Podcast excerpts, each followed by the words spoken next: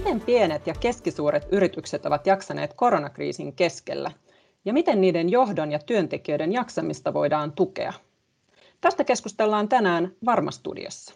Minun nimeni on Anu Partanen ja meillä on täällä tänään keskustelemassa siistiä ja toimitusjohtaja Saana Tyni koti puhtaaksi yrityksestä sekä pienyritysasiakkuuksien johtaja Ilari Abdeen Varmasta. Tervetuloa. Saana, sinä olet yksi kotipuhtaaksi yrityksen perustajista, toimit sen toimitusjohtajana. Teillä on noin 200 työntekijää ja toimitte useissa kaupungissa. Miten tämä kriisi on vaikuttanut sinuun ja teidän yritykseenne? No, tämä koronakriisihän on ollut meille aluksi aivan hirvittävä sokki ja myöhemmin sitten myös onnenkantamoinen. Että tämä on vaikuttanut aika monella, monella tavalla äärilaidasta äärilaitaan. Ää, kun tämä koronakriisi tuli, niin mä olin itse kipeänä ja, ja tuota niin, ehkä oletetussa koronassa. Ja samaan aikaan meillä piti pistää lomautuksia käyntiin. Meidän liikevaihto tippui hetkellisesti 60 prosenttia. Et se, oli, se oli oikeasti niin kuin ehkä yksi uran haastavimpia aikoja, mutta siitä ollaan päästy nousuun kyllä sitten, sittemmin. Ilari, sinä teet töitä pienten ja kasvuyritysten parissa. Millaisia ongelmia olet nähnyt pienyritysten ja keskisuurten yritysten johtajien ja työntekijöiden jaksamisessa tämän kriisin aikana? Toi, niin kuin Saana tuossa esille toi, niin kyllä mulle eka havainto monesta yrityksestä on ollut, että nyt ollaan uuden edessä, että se odottamaton voima ja tämä kriisi tuli niin äkillisesti, että on tullut kyllä kysymyksiä, että miten mä toimin ja mitä nyt seuraavaksi. Että ehkä semmoinen epätietoisuuden tunne korostuu, että hei, kauan tämä kestää, mitä tästä seuraa, ja me kaikki tiedetään, että epätietoisuus sit niin kuin johdossa niin usein vaikuttaa jaksamiseen, voi tulla henkistä kuormitusta. Ja kyllä se sit, jos se epätietoisuus valuu siellä työntekijöille, niin samalla tavalla se kuormittaa siellä. Tota, viime aikoina on noussut myös sitä, että mulle on tullut viestiä meidän kumppaneilta, että moni yrittäjä on aika jaksamisen äärellä. Ja tässä mä niin kuin kannustan miettiä yrittäjiä myös siinä, että hei, miten, miten mä voin tukea omaa jaksamista. Et sit, sitten jos se oma jaksaminen kriisiytyy, niin monesti koko yritys voi olla aika kriisin keskellä. Öö, semmoinen yleinen havainto PK-sektoristahan on, että ne toimivat usein ilman HR. Eli ei ole HR-organisaatiota, jolle tällainen kriisin lomautusten, YT-neuvottelun miettiminen on sitä päivittäistä tekemistä. Ja se tuo sen uuden edessä noston, noston usein. Mutta sitten ratkaisuissa, niin mun mielestä on kiva nähdä, kuinka niin kuin tällainen työyhteisön viestintä, tiimityön nostaminen, se on niin kuin noussut paljon. Et avoin dialogi, konkreettiset esimerkit siitä, että kuinka niin yhdessä puhutaan enemmän, mietitään missä tilanteessa me ollaan, niin se on yksi paras epätietoisuuden tunteen poistaminen. Ja sitten meillä on tänään vieraanakin koti puhtaaksi, niin tällainen, niin että kuinka kriisin keskellä kehitetään uusia liiketoimintamalleja. Että sellainen, niin kuin, mitäs nyt? Ja me ollaan nähty tällaista kettereitä yrittäjyyttä, on oikeasti syntynyt aika nopeasti uusia tapoja tehdä omaa liiketoimintaa. Että tämmöisiä nostoja mulle on tullut sieltä kriisin, kriisin aikana ja keskellä. Saana, kuulostaa todellakin hurjalta, että sairastit itse koronaa, samalla pitää johtaa yritystä, kaikki muuttuu, lomautuksia. Öö, ensinnäkin, Miten teillä sinä itse huolehdit omasta jaksamisestasi ja johdon jaksamisesta? Sen verran korjaa, että se oli oletettu korona. Ei, testejä ei ole tehty, mutta kaikki merkit viittaa, että se olisi ollut sitä itseään. Meillä paljon, mä allekirjoitan täysin tuon, mitä Ilari sanoi, että tuota, johdon jaksaminen ja siitä lähtee koko sen niin organisaation hyvinvointi kyllä ihan täysin. Et jos, jos kokee, että itse ei jaksa, niin sit se herkästi semmoinen niin väsähdys valuu eteenpäin. Meillä on moninaisia keinoja, että miten siitä huolehditaan. Keskiössä on työn ja vapaa-ajan erottelu. Sittenhän meidän täytyy myös ymmärtää, että on ihmisiä, jotka ei halua erottaa työtä ja vapaa-aikaa, sellaisia kreisejä niin kuin minä esimerkiksi, että se on niin kuin koko elämä tämä työ pitkälti. Et sillekin pitää antaa toisaalta sijaa, että sekin voi väsäyttää, jos joku pakotetaan sellaiseen tiettyyn moodiin. Että tuota, niin se on aina niin persoonasta riippuen, riippuen sen jaksamisesta huolehtiminen ehdottomasti. Meillä kartotetaan kiitos varman hyvän yhteistyön, niin hyvillä kyselyillä esimerkiksi tosi säännöllisesti kaikkien koko läpi organisaation porukan työtyytyväisyyttä verrataan aina edelliseen. Ja sitten mietitään, että et onko näissä jotain, mihin kannattaa puuttua. Avoin kulttuuri on sellainen, mihin kannustan ihan joka ikistä yritystä. Esimerkiksi näin koronakriisi-aikaan, niin se oli se alku oli oikeasti aika hurlumheitä ja porukka oli hyvin epävarmana, että miten, mihin tämä niin menee ja apua ja saadaanko ruokaa pian kaupasta ja loppuuko meidän toimeentulo. Ja se oli tosi semmoista, niin kuin, semmoista tuota, mediapauhaa ja ihmiset on epävarmoja me päätettiin, että me pidetään YT-neuvottelut, jotka meillä elämässä ensimmäiset ja minun ensimmäiset ikinä vetämät oli, niin täysin avoimena. Ja se vinkki tai idea tuli itse asiassa meidän siistiöiltä. Meillä oli tosiaan etä-YT ja kaikki sai osallistua siihen, ketkä halusi etänä. Siitä tuli todella positiivista palautetta. Muutenkin viestinnän lisääminen vaikuttaa siihen jaksamiseen, että monesti, monesti mä oon tehnyt tämmöisen niin oman empiirisen tutkimuksen perusteella havainnon, että se stressituntu on monesti sitä, että, että siinä ei välttämättä ole niin kuin yhtään sen enempää asioita tapetilla kuin mitä normaalistikaan, mutta jos joku asia huolettaa, että monesti huoli on siellä stressin taustalla, niin niiden huolitekijöiden selvittäminen ja niiden, niihin puuttuminen, niistä keskusteleminen on myös avainasemassa siinä, että ihminen kokee, että tilanne on hallinnassa ja stressiä ei ole.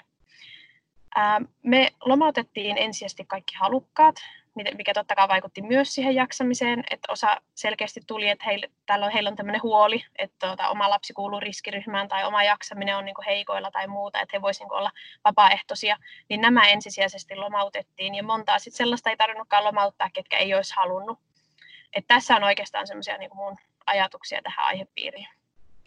No nyt Suomi alkaa avautumaan ja sehän tietenkin tarkoittaa yrityksille sitä, että nyt takana on jo raskas kevät ja paljon muutoksia. Yhtäkkiä pitäisi sitten jaksaa käynnistää ja edelleen tilanne on epäselvä ja epävarma, joten vieläkään ei päästä niin sanotusti normaaliin, mutta pitäisi jaksaa toimia. Saana, miten teillä, mitä tämä avautuminen vaikuttaa teihin ja miten te pyritte huolehtimaan siitä, että kaikki pysyvät mukana nyt jatkossakin? Meillä tämä avautuminen itse asiassa on aika paljon helpompaa kuin se se tuota, alasajaminen, että meillä ää, liiketoiminta perustuu pitkälti jatkuviin siivoussopimuksiin, ja tämä NS-alasajaminenhan meinasi sitä, että ihmiset peruutti niitä siivoussopimuksia, ja sitten kertakäyntitilaajat eivät tilanneet niitä kertakäyntejä, mitä oli niin oletettu ja, ja laskelmoitu, josta syystä sitten johtui nämä niin lomautukset. Eli tämä käynnistyminen meille itsessään on helpompaa, koska ne olemassa olevat siivoussopimukset sitten vaan jatkuu, että ihmiset lakkaa peruuttamasta, ja näin on itse asiassa jo paljon käynytkin, että meidän toi miinus 60 mennyt on palautunut lähes, lähes samalle tasolle jo tässä kohti, mutta se, se vaikuttaa myös aika paljon siihen, että mitä me ollaan tehty tämän korona-aikana, että meillähän on tosiaan ollut ihan siis mielettömiä yhteistöitä, mistä voin kohta kertoa parilla sanalla vaikka lisää, ja, ja ollaan kehitetty uusia liiketoimintamalleja, joka on pelastanut tätä. Et itse asiassa se meidän avautuminenhan tapahtui koko tämän koronakriisin aikana, kun me keksittiin vain niin uusia tapoja saada saada ihmisille töitä. Et tällä hetkellä meillä ei enää edes kovin monta ole lomautettuna. Millaisia uusia tapoja te löysitte löytää ihmisille töitä? No, me nojattiin aika paljon meidän verkostoihin, kun me mietittiin, että millä tavalla me saadaan ihmiset töihin. Se oli meidän se lähtökohtainen motiivi, että ihmiset ei halua olla lomautuksella, niin niille täytyy tarjota niin pian kuin mahdollista töitä. Me lyötiin viisat päät yhteen, tehtiin koko organisaatiolle kysely, ihan siistiöstä lähtien joka ikiseltä kysyttiin ideat, että mitä voitaisiin keksiä. Et uskottiin siihen, että, että niin kuin sieltä nousee ideoita ja sieltä nousi ihan mielettömiä ideoita, joita testattiin sit tosi ketterästi. Heti lähti testiin useampi, osa todettiin, että tästä ei niin kuin saada todennäköisesti kannattavaa ja järkevää. Ja, ja sitten tuota, niin jonkun verran tehtiin myös pientä hyvän tekeväisyyttä, että saatiin vaan niin porukka pidettyä leivässä. Ehkä suurin mainittava yhteistyö ja oivallus on ollut tämä hotellikämpin kanssa tehty yhteistyö, mikä on mennyt siis ihan huikeasti. Että tuota, me tehtiin tämmöinen niin yhteistyöpaketti, että lyötiin useampia toimia samaan nippuun ja sitten lähdettiin myymään tämmöistä niin koronaa vastaan. Me oivallettiin, että ihmiset niin väsähti kotona olemiseen ja me myydään tosiaan hotelliyö sisältää limusiinikuljetuksen, eli haetaan kotoa, mennään hotelliin ja sillä aikaa kun ihminen on hotellissa, niin sitten siivotaan koti ja lapsetkin hoituu, jos, jos tarpeen ja sellaisia on ja sitten viedään limu, limukalla takaisin kotiin, niin tämä on ollut siis ihan mieletön ja työllistänyt meitä kyllä ihan huikeasti ja ollaan saatu sitä kautta myös tosi paljon mediassa huomiota. se oli yksi, yksi esimerkki siitä, että kuinka ollaan vähän erityyppisiä juttuja ja ratkaisuja keksitty tähän koronan, korona-ajalle. Ah, mikä ihana paketti normaaliaikaankin. Äh, Ilari, millaisia viestejä kentältä kantautuu ja miten sinä näet, että miten pienet ja keskisuuret yritykset voisi nyt sitten tässä avautumistilanteessa varmistaa, että kaikki jaksavat edelleen, kun nyt pitäisi alkaa tehdä tosissaan töitä? Niin kuin Saana sanoi, niin moni yrittäjä on, on siellä töissä vähän niin kuin oman yrityksen kanssa koko aika ja haluukin olla. Mutta kyllä mä silti kannustan jokaista johtajaa ja yrittäjää siinä, että jos kriisi on iskenyt kovaa, niin miettii, että onko mä nyt siinä iskussa, onko mä, onko mä siinä iskussa, että nyt tämä yritys lähtee nousuun. Ja ei ole niin kuin pahe sanoa ääneen, että jos on sellainen tunne, että en ole. Koska sitten on hyvä pohtia, että mistä verkostosta, kenenkaan mä voin jutella. Vertaistuki on usein kova juttu. Ja laittaa itsensä siihen iskuun. Et se, se on niin kuin ehkä ensimmäinen vaihe. Kun lähdetään, niin mietitään, että se avainporukka on iskussa. Ja sitten toinen, kiva kuulla esimerkkejä kotipuhtaaksi, että kyllä mä nostan sellaisen avoimuuden ja sen viestinnän esille siinä, kun lähdetään, että siellä voi olla muuttunut jotain, että tavoitteet on vähän muuttunut, yrityksen suuntakin voi olla vähän muuttunut, että mistä sitä haetaan. Ja mitä enemmän yksilö ymmärtää, mikä mun merkitys on, kun me nyt lähdetään, niin mä väitän, että sitä kovemman panoksen hän antaa. Me esimerkiksi omalla osastolla Varmalla niin mä seurataan mun porukkaa joka viikko kyselyllä, että mikä on sun hallinnan tunne työstä, merkityksellisyyden tunne ja tiimin tuki.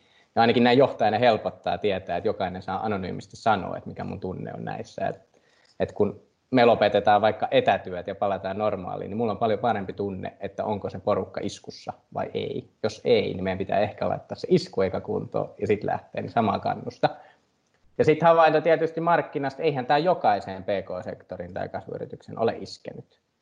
Ja sen haluan tässä myös nostaa, että muistetaan, että meillä on markkinassa niitä, jotka on jopa jossain digitalisaation ympäristössä tai vastaava vauhdittanut bisnestä tämän avulla. Ja sieltä voidaan hakea niin kuin ehkä sit niihin, jos se kriisi on iskenyt, niin vähän miettiä, että no mitäs hyödyntää sitä osaamista tai vastaavaa. Niin tämmöisiä nostoja mulla tulee. No vielä lopuksi, mitä voimme oppia tästä kaikesta? Saana, millaisia oppeja sä oot kerännyt tästä koronakriisin aikana toiminnasta? Ehdottomasti verkostot on kultaa. Niiden, niiden niin kuin luominen se on todella niin kuin järkevää, järkevää ja pystyy auttamaan toisia ja sit toiset pystyy auttamaan itteensä, niin mikä, mikä fiksumpaa. Muutenkin semmoinen niin ennakkovarautuminen, että yksi ehkä mistä anna itselle ihan tällä julkista kiitosta, meidän tiimille kokonaisuudessaan, että me varauduttiin tosiaan silloin jo, kun Suomessa oli tämä ensimmäinen koronatapaus, ja sitten kukaan ei oikein uskonut, että täällä voisi mitenkään levitä, niin me tilattiin läjä käsidesiä ja hirveä kasa hengityssuojaimia, ja meille naurettiin, naurettiin, kun me niitä tilattiin, kun esimerkiksi hengityssuojaimet on sellaisia, mitä me ei normaalisti oikeastaan juurikaan käytetä. Myöhemmin ne olisi loppu kaikkialta, että kyllä tämmöinen niin ennakkovarautuminen, vähän niin kuin liikakin skeptisyys tietyllä tavalla, semmoinen niin kuin, niin kuin pahimman skenaarion kautta ajattelun, niin se on niin kuin pelastanut meitä myös paljon. Ja sitten sit totta kai se, että se yhtiön toiminnan täytyy olla siinä kunnossa, että tuota, se kestää mahdolliset tällaiset kriisit. Et yksi meidän työntekijöistä sanoi mulle nauriskellen sinne kriisi alkuviikoilla, että tämä on nyt sitten osoitus siitä, että minkä takia yhtiöiden todella täytyy tehdä oikeasti tulosta, että tällaisia aikoja voidaan kestää. Että, tuota, että se oli tosi hyvä oivallus, hän itse oivalsi sen ja sanoi se ääneen ja se oli kyllä semmoinen, niin että hoksasin sen itsekin siinä, että, että tuota, niin, se on kuinka merkityksellistä se terve liiketoiminta on tällaisinakin aikoina. Yhdessä ideointi on aina se, mitä meillä tehdään. Siitä ei kyllä varmasti koskaan luovuta ja sekin on pelastanut meitä tässä tilanteessa tosi paljon. Ja sitten myös riippumaton hallitus. Et riippumaton hallitus oli ennen minua pitkään sitä mieltä, että nyt aloitetaan YT ja lomautukset ihan jo varalta. Niin sitten tehtiin, vaikka en sitä missään nimessä halunnut, koska mä en halunnut edes uskoa, että päädytään siihen tilanteeseen. Ja se oli kyllä meidän pelastus, että saatiin järjesteltyä jo heti varhaisessa vaiheessa meidän porukka. Niin siitä kyllä myös tosi iso kiitos hallitukselle tästä on myös huippuja puolia tästä koronasta, että meidän tiimihenki on kasvanut kyllä ihan älyttömästi ja ollaan oikeasti niin puhalletaan täysillä yhteen hiileen ja ollaan päätetty, että kaikki palaa töihin nopeasti. Ja, tämä on, tämä on myös oikeasti tuonut mahdollisuuksia tosi paljon. Tosi hienoa kuulla, että voi olla myös mahdollisuuksia. Ilari, millaisia oppeja sä arvelet, että tästä on seurannut tai olisi hyvä seurata pienille ja keskisuurille yrityksille? No ainakin semmoinen oppi, mikä on näkynyt, niin kuin Saanakin on tuossa nostanut, niin mun mielestä on tosi positiivista nähdä, kuinka yhteisöllisyys, verkostomaisuus yritysten välillä siitä on noussut, että kuinka jeesataan toista ja kuinka niin kuin yhdessä rakennetaan liiketoimintamahdollisuuksia. Että kyllä yksi oppi on, että meillä on vahvaa, innovatiivista, osaavaa yrittäjyyttä Suomessa ja siitä voidaan ottaa vielä enemmän irti tulevaisuudessa. Sitten toinen, mikä on keskusteluissa tullut, niin tällainen ehkä tehokkuuden lisääntyminen, että kyllä kriisi opettaa sitä, että hei, miten me ollaan tätä meidän liiketoimintaa pyöritetty, missä meillä on ollut fokus. Ja on kuullut tarinoita, että hei, mä oon vähän havahtunut, että tässähän on vähän tyhjää, että me voidaan pyörittää meidän bisnestä vielä paremmin niin kuin tulevaisuudessa, joka sitten kantaa kyllä hedelmää. Että opettaa tarkastelemaan oman liiketoimintaa myös kriittisesti. Ja viimeisenä oppina mä nostaisin johtamisopin. Eli kyllä poikkeusolot vaatii erityistä osaamista johtamiselta.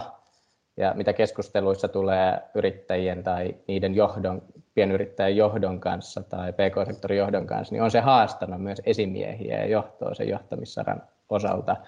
Ja uskaltaisin väittää, että hyvä johtaminen kantaa pitkällä jänteellä niille yrityksille myös hedelmää tuloksen osalta. Että tällaisia nostoja. Kiitos tästä keskustelusta. Saana Tyni kotipuhtaaksi yrityksestä ja Ilari Abdeen varmasta. Kiitos. Kiitos oikein paljon.